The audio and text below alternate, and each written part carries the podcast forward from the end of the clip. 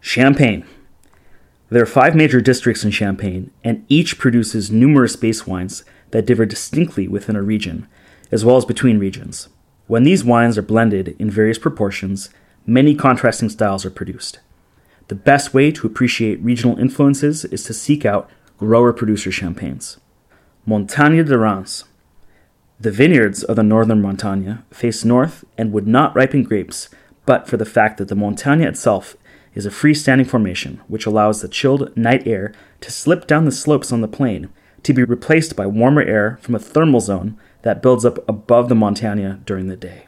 The vines here generally produce darker colored, bigger bodied wines than those from the southern Montagne, which often have a deeper flavor, more aromatic character, and greater finesse. Primary grape variety Pinot Noir. Best villages Ambonnay, Ailly Champagne, Bouzy, Verzenay, Verzy. Côte des Blancs. The name of this area is derived from its almost exclusive cultivation of white Chardonnay grapes. The wines produced from these grapes have become the most sought after in all Champagne. They contribute great finesse and delicacy, yet mature to an absolutely unequaled intensity of flavor. Primary grape variety Chardonnay. Best villages Cramant, Avize, Le Mesnil-sur-Oger. Vallée de la Marne. Essentially easy drinking, fruity, and forward wines produced from an extremely high proportion of Pinot Meunier, which is cultivated in the frost prone vineyards due to its late bud break and early ripening. Primary grape variety Pinot Meunier. Best villages Mareuil sur Aÿ for Pinot Noir, Dizy and Hautvillers for both Pinot Noir and Pinot Meunier, Cumières, Leuvrigny, and Sainte-Gemme for Pinot Meunier. The Aube. Ripe, fruity wines are produced in the southern part of Champagne, which is closer to Chablis than the classic vineyards of the Marne. The wines are better in quality than those of the outer areas of the Vallée de la Marne around Chateau Thierry. Primary grape variety Pinot Noir. Best village Les Riceys, Avirey-Lingey. Côte de Sézanne.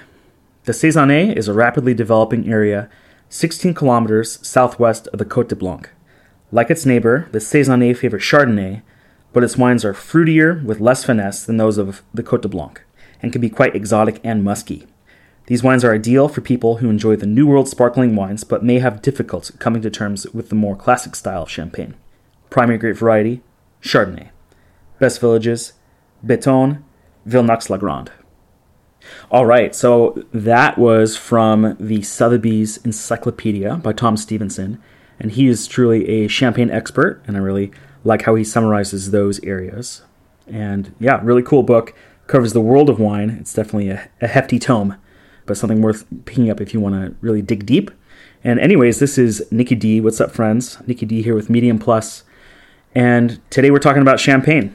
And it's really my pleasure to do an interview here, speaking with winemaker Cyril Bonnet, good friend of mine. He's with Champagne Bonnet-Ponson, and He's the winemaker six generations in. It's a historic estate from his family, and he cultivates both this classic style of champagne as far as wine, but really promotes kind of a modern leading edge of the wines as well. So, a nice balance there. He does organic growing and really has a wonderful approach. And I am actually importing Cyril's wines through Unicorn Imports, and that's my, my new company based here in Seattle, Washington. We're bringing in the wines, and you can also find them from a few other suppliers in the West Coast, in California, Oregon, and in the East Coast as well. So, pretty exciting to get to know Cyril and his wines. The podcast today is mixed and edited by Chris Bahr, and he's got a new website, bahraudio.com, B A H R. So definitely check that out. And I wanted to mention that the podcast today is supported by Code 38. Now, these are, in my opinion, the best wine openers in the world. And that's a big statement, but I, I really do believe it. Each one is handmade by my friend Jeff Toring, and he lives near Warwick, Queensland, which is in eastern Australia, somewhere near Brisbane. It's kind of in the outback, and uh, it's kind of far out there, but Jeff makes everyone by hand on his own, and they're made from almost like aircraft and space age grade aluminum, stainless steel, and titanium, and they're designed to last a full lifetime. So, unlike a wine opener that might break after a couple months or a year of heavy use, these will last forever and all the parts can be replaced. So, very high quality. I do feature these on the Medium Plus website, and you can use the coupon code podcast to get 15% off. But yeah, anyways, I've got a, a huge amount of excitement to be um, talking with Cyril here, and here comes our interview. So enjoy. Cheers. Hi Cyril, bienvenue. Bonjour Nick. Bonjour, mm, ça va bien? Ça va très très bien. Très très bien. Mm-hmm. À Seattle. Seattle. Elle est belle aujourd'hui. La ville est très belle. Très belle. I've been working on my uh, French this week, huh? I'm doing okay. You're doing very good. I'm doing very good. Well, it helps to better every day. Better every day. You know, that's that's a good rule of life. Have you ever heard of kaizen? Kaizen. Kaizen is a Japanese concept of ongoing continuous improvement. That every day we can do just a little bit better. Never heard about that. Oh, you should try it. I try. It's. I still try it. You still try it. I'm a big fan. What I'm not a big fan of is my orchid. I just cannot figure out how to take care of it. My other ones are doing good. Mm-hmm. I actually have I'm growing a rosemary in a jar right now. Yeah, it's growing roots. Okay. It's good. But maybe we turn another different spot with more light. Oh, more light. There's not enough light. I, think. Uh, I don't know how it works. But it's good. Nice and strong. No, perfect. So Cyril Bonnet, you're a you're a pretty cool guy. I don't expect you to respond to that, but um, thank you. So I'm going to introduce you here. You are a winemaker.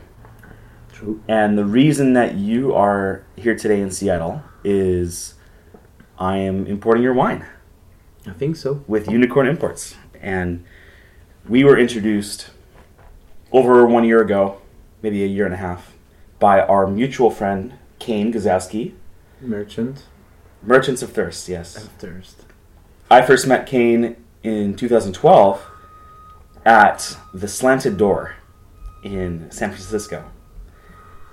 I sat down and he was there with his wife, Samantha. And it turns out that that same day, Kane and I had taken our certified sommelier exam.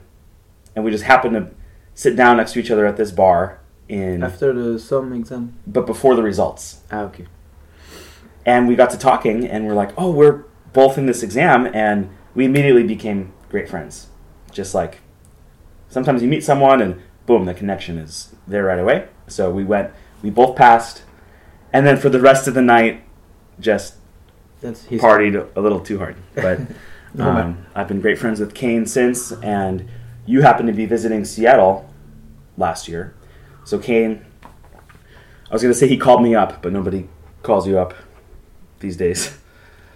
He just sent me a message and said that you were going to be in town. So we showed you around and had a great time. And we did.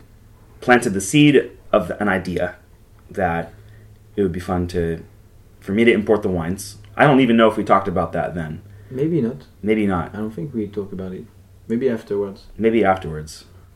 So then I thought, okay, well, I'll start an import company and figure out how to do that. And kind of in short, the way that works is you know, you start your LLC, you get just basic business things, business license, bank account. But then you have to apply for a license through the TTB. And then once that's approved, here in Washington State, you apply for distribution license through Washington State after TTB is approved. So it's like California here. You can do both importing and distribution. You can do importing and distribution, and then through Medium Plus, I have retail. a retail license, so I can capture all of the tiers. I yeah, guess all the uh, customers. You're the you're the man. Oh, it's fun. well, I really like little projects, and so far, this is a very important project to me. But it's small enough that I can give your wines the attention they deserve. So I'm, grow, I'm yeah. it will grow slowly. It'll grow slowly, but I'm interested to ask you a few questions about champagne and wine and things. So Bonnet the family line of growing vines goes way back. But yes. when was that first generation? As you say, it grows way back in 16, 1500 maybe, since my family was always uh, in this area, in the Montagne de Reims. But uh, we like to date our house from 1862, when the grandfather of my grandfather, Jules Bonnet, started to sell his first bottle with his own name on it. So from being a grower, a grape grower, and also a broker, he was a broker from Moët et Chandon. He became grower producer by building his own press, starting his own cellar, and his own bottling production. And so at this time he was selling both champagne and Coteaux Champenois in equal parts, maybe even more Coteaux Champenois, so the still wine of Champagne. So we like to date it from this time. And Bonnet Ponson started a little after that when my grandfather André Bonnet married my grandmother Monique Ponson. And then we started to be called Bonnet Ponson. But before that, there was a Champagne Bonnet and a Champagne Ponson in two different villages, Chamery and Vrigny, but both on the western part of the Montagne de Reims. Mm. These days, what's the total area that you're growing? Ten and a half hectares. And some of that is in Chamery, and you have a, little bits and pieces in Vrigny. Yeah. So ten and a half hectares are spread in four hectares in Chamery, the village where we have the mall, three hectares in Vrigny, three hectares in Coulombe-la-Montagne, just next to Vrigny. So these two villages is where my grandmother is from. Mm. And we also have 0.4 hectare in Verzenay, which is the only Grand Cru uh, part that Bonnet Ponson uh, has. And the rest are all Premier Cru? The rest is all Premier Cru, and um, the Verzenay part is not historically in the family. It's a vineyard that my father managed to buy in 2003. Wow. All Pinot Noir? All Pinot Noir. All Pinot Noir. Most of it is uh, over 50, 60 years old Pinot Noir, Sélection Massale. The oldest field is 80 years old. It's still giving grapes. Not a lot, but uh, very interesting grapes. So these are all in the Montagne de Reims? Mm-hmm. And north side. If you're driving from the farthest distance between the vineyards, it's probably 15, 20 minutes? Between my two furthest parcel? Yeah. So it would be between Vrigny and Verzenay. And this would take you, I would say, almost 40 minutes. 40 minutes. Maybe 35 minutes. It's not very far, but it's just driving through vineyards and villages, so there's no no highway. There's no straight shot. No, there's no straight line. Yes. So when it comes to harvest time, like here in, in Washington State, the harvest can be rather protracted and spread out because the area is so big and things are ripening at, in different times. Mm-hmm. From the time you pick the first, typically, I'm on, on a consistent year, mm-hmm. Your first harvest and your last pick. Two weeks. Two weeks. Yeah, that's it. It's very fast. Very fast. It's very intense. This is why we harvest for us. It's a, we need to be ready uh, one week before, and we spend a week to clean everything because during these two weeks it's lots of work. So we basically try to harvest all the grapes in 10 days of picking, but we stop during the weekend between these two weeks so the team can rest a little bit and most of the time these two days when we stop allow the rest of the grapes to mature perfectly. Mm-hmm. Uh, always start with a parcel in Vrigny called Le Jour, mm. the day, because this this parcel see the first uh, ray of light. Mm-hmm. Next year we will release uh, a new cuvée called Le Premier Jour, the first day, oh. from this specific plot, which is an old Pinot Meunier on the place of Vrigny. And so technically how we do it is um, we always harvest our Pinot Meunier first, and then then the Chardonnay and Pinot can be harvested. But more and more uh, we do the Chardonnay before the Pinot because mm. the Chardonnay has this tendency to get ripe very fast when the weather is nice. Sure. And now we want to keep the maturity not too high because we still want to make bubble, not only still wine. So we have to keep it around the 11, 11.5 for the Chardonnay. I and see. then the Pinot is harvested uh, a little at the end because Pinot is very generous and the last uh, parcel to be harvested is the typically the young Pinot Noir because they usually give a lot of grapes. Even if you prune short, in a good year they will give you a lot of grapes. So you wait a little more for the grapes to be ripe. I see. And you're also cultivating small amounts of Pinot Gris, Pinot Blanc, Petit Yeah. Meslier, Arbane. True. Very small amount of these four, but except for the Petit Meslier, for which we really we planted um, a real parcel of 0.4 hectares. So. But this was three years ago, so it's still a very young vine. And this year we made uh, two barrels with the 700 kilograms of grapes we harvested. Two barrels Yeah, two barrels of Petit Meslier. of Petit Meslier, which is going to be a Coteaux Champenois. Really? Yeah.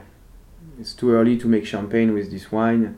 Uh, I'm, Wow. I'm just going to blend one barrel with the other for my uh, seven grapes uh, reserve, and one is going to be bottled as a as a still wine, uh, Coteau.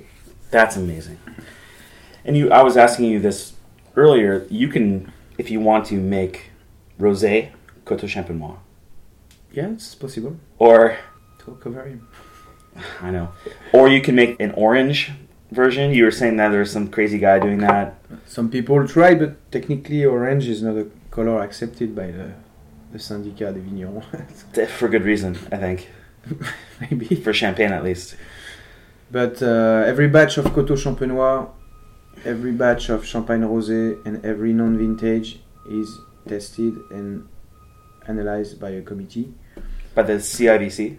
By uh, yes, it's an uh, annex of the CIVC, I see. kind of. And uh, this is why we cannot do exactly uh, what we want. So making or- orange wine in Champagne is not totally uh, allowed, but some people under the radar do it. just, just because it's it's a bit trendy right now Maybe. to do that. Maybe, maybe. We'll see. The future will tell. I know. I mean, natural wines. I think. Would you like some more coffee? Yeah, go ahead. I think natural wines are very much trendy right now, and I think there's good and bad. No, sure, I'll take a bit more. That's very good. Yeah, let me let me see what we're drinking here. So this is Cloud City coffee roasting from here in Seattle, and we're drinking Guatemala Linda Vista light roast. It's pretty good. Congrats, uh, Cloud City. Good job, Cloud City. Yeah. Okay, so there's natural wine, and then there's natty wine, Yeah. That's true. right? So, and when I taste your wines, I just think, oh, this is a delicious, wonderful wine, and I, I love tasting it. But then you taste other natural wines, and you immediately know it's a natty wine because of Brett, acetic acid, ethyl acetate, Mouse. mouse. The worst. What is mouse, anyways? Do we know chemically what it is? Yeah. Mouse is supposed to come from a bacteria. Uh, chemically, yes, it corresponds to a molecule. It's, the molecule is ide- identified, and Ah, but the problem is this molecule. Uh, the state of this molecule depends of the oxidoreductive state of the wine. So sometimes uh, when the wine is uh, takes some oxygen, you can taste the mouse. Afterwards, you don't taste it anymore. So it's it's very cyclic.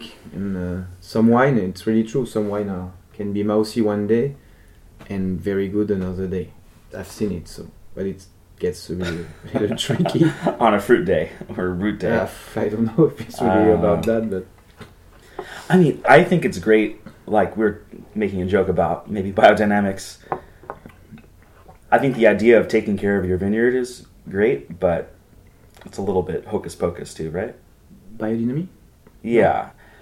depends the way you do it. I mean, I think to do some good biodynamic, you really need a lot of knowledge about it and knowing what you do, and taking the time to do it correctly because it's not something uh, that can uh, be done halfway. I think, and uh, so far, I don't think. There's probably a half of the biodynamic producer who really do it correctly, another half who who's doing it because the they think it's a good idea, but they don't maybe really understand what's happening. Yeah. and biodynamic i- biodynamic is very time consuming. So if you have a lot of time, a lot of employee, why not? In my case, uh, it's not really possible because we work 10 hectares organically, and it's five of us. So so far, um, I haven't found the time to go into biodynamic. I decided to dedicate my time for other aspects that were, to me, a little more relevant to improve the quality of the grapes, the wine. But biodynamic, it's it's, very good. Um, it can be a good way to go to. I don't want to um, judge or criticize. I just don't have the time to do it. Yes. And I was not uh, convinced also uh, enough that biodynamic uh, is the only future of organic growing possible. it's one way. It's one way. It's one way. Hmm. And there's some really wonderful biodynamic wines. Of course. I really love the Joly Coulée de Serrant wines. And Mhm. I think Lalou Bize-Leroy, she's a big biodynamic fan, right? In Burgundy and Romani, enfin, Conti. Romanée Conti, sure. So, hey, why not? No, no, of course, biodynamic. Uh, But your focus is on organic for your vines. I am certified organic, so but beyond, I want to go a little beyond that and try to reduce the copper sulfate as much as I can. Well, and that stays in the soil forever, right?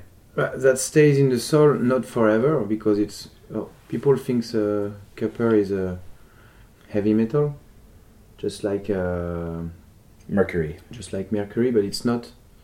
In the end, it's in the same category in the periodic uh, classification of element, but the difference it's that copper is used by uh, animal um, and vegetal uh, metabolism. Copper is in the composition of some of your protein. Copper is needed for an organism to function.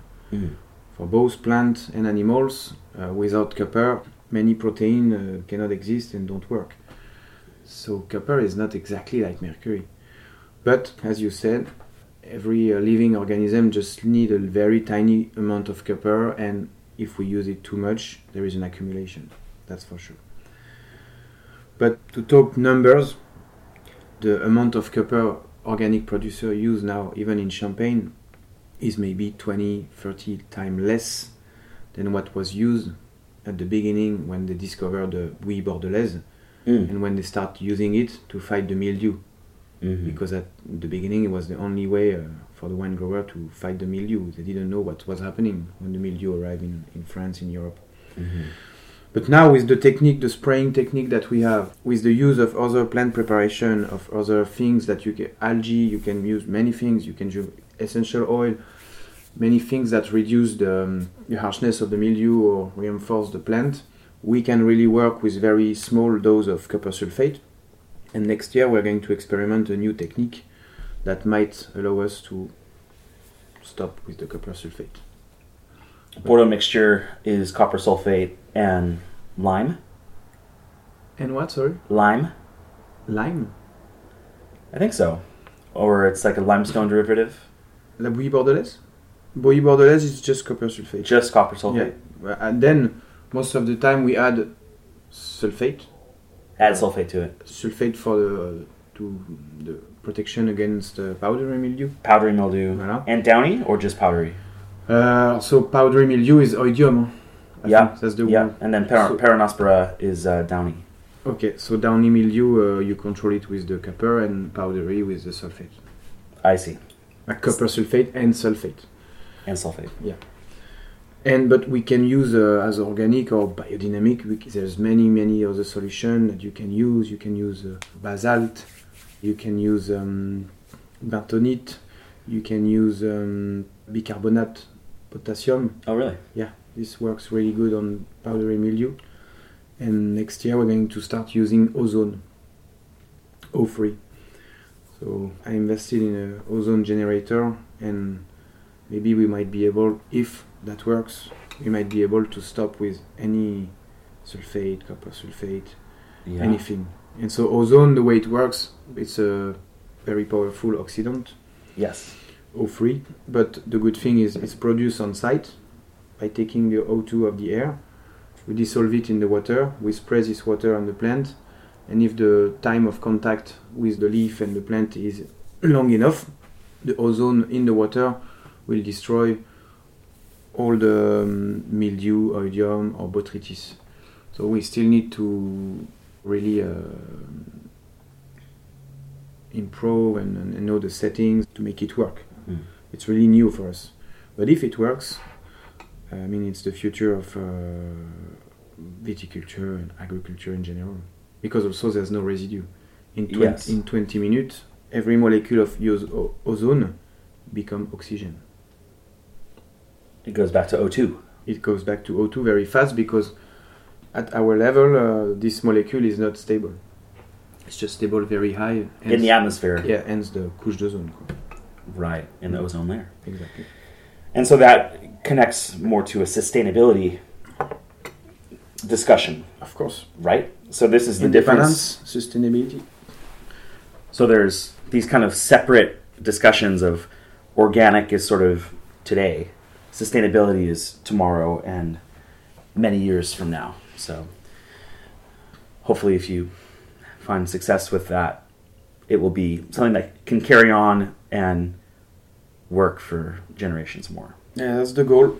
Now we, I think we know how to make good wines. This is the recipe is known. We can always improve, of course. But the biggest challenge for the future is to, to find a way to grow the vine that it's not impactful, a way that respect the environment even better. So we have to, to make the wildlife come back. We have to, in a way to, voilà, to grow vine in a healthy environment and um, without using too much gas or maybe no gas maybe the future will be 100% electric there is many way there is many way but uh, we are we are looking searching One, in my experience of helping out at wineries, there's always a lot of water being used. That too So That figuring out ways of Uh, managing that. saving water of course we use the ozone already in the in the cellar so because of that uh, this was the first use of ozone Mm. to clean barrel to clean the vat to clean the floor it's very good to clean everything Yeah. and uh, once you use that you need less water to rinse so this can it's Sure. already an improvement for us but collecting water filtering our water using less electricity working uh, inercy how can i say that Inertia. Inertia, you know the ability to keep a temperature a long time Kind of insulated. yeah kind of the fact that some of our vat are in the cellar in the cave sorry Yeah. uh, allows us to put the wine inside and the, the natural freshness of the environment is enough to maintain the wine at a good temperature without Sure. using electricity. I understand what you mean. So we try to work to as much as we can in this way. And yes, of course, save water, use less electricity. Uh, I mean, we will, everybody in the world will have to reduce their consumption of everything if we want to be able to share this planet still Yeah, for another for another generation at least. At least. yes. So right now I'm interested in learning more about the wines that you make. Aside from the new projects that you have, typically how many labels are you creating and setting the market every year? So, about seven. Seven. Yeah. I have two versions of my non-vintage blend, which is the biggest wine we make. It comes in extra brut with an aging of four years and non dosé with an aging of five or six years. Then I have the so this is the cuvée perpétuelle, the one that has the perpetual reserve proportion inside. It comes in rosé also, Mm. uh, extra brut rosé, so same perpetual with some reserve wine. So then it's free label. We have the vintage Blanc de Blanc, hmm Les Vignes Dieu from a single parcel. For label, we have the Jules Bonnet, our vintage Blanc de Noir, it's 5. We have Seconde Nature, so my new cuvée, uh, using no sulfur, no, no dosage.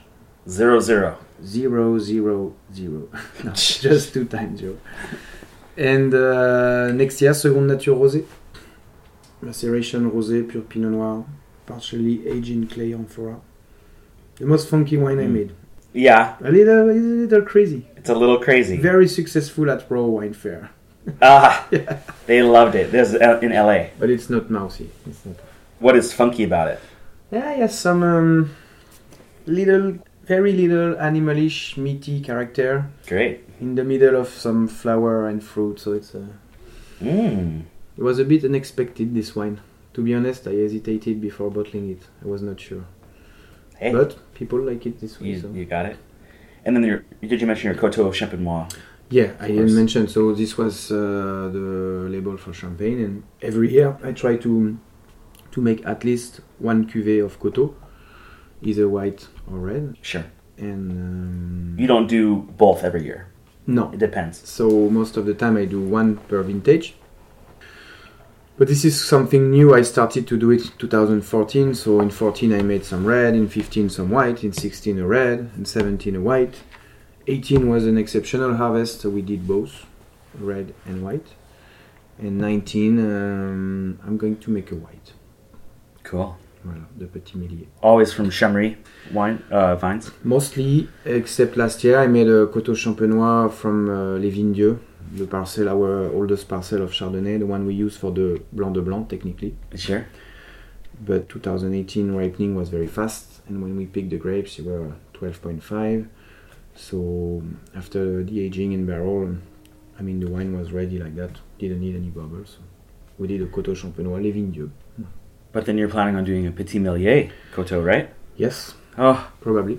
I've never had that. We'll see if the wine is good. If it's good. If If it's it's, good. you'll do it. So far, it's it's tasting very interesting, but the malo is not done yet, so it's difficult to to say. And your current production is about 70,000 bottles, but you're selling some fruit. So if you kept all your fruit, it'd be closer to 100,000 bottles. Yeah, um, I would say 85, 90,000. Mm. And now working orga- organic, it's 100,000 would be a little uh, maybe possible in the very exceptional vintage, but more an average of 85, 90,000 if I was keeping everything, Yes. which is I intend to do in the future. In the future. Yeah, as time goes on. I wanted to ask if you can explain a little bit more about your process for the extra brute cuvee perpetual because I think it's a very unique technique. I don't think I've really seen it with other producers. So, Some do it, but maybe they don't explain it, they don't talk about it. okay. Um, this perpetual blending, um I mean, it's something um, that is uh, historical in Champagne. In the past, it was a, a way for champagne producer to be able to bottle good enough wine every year. Because some vintage were very difficult, the ripening was not always here. Sometimes there was a lot of rot because of rain. So the wine they were very uh, inconsistent.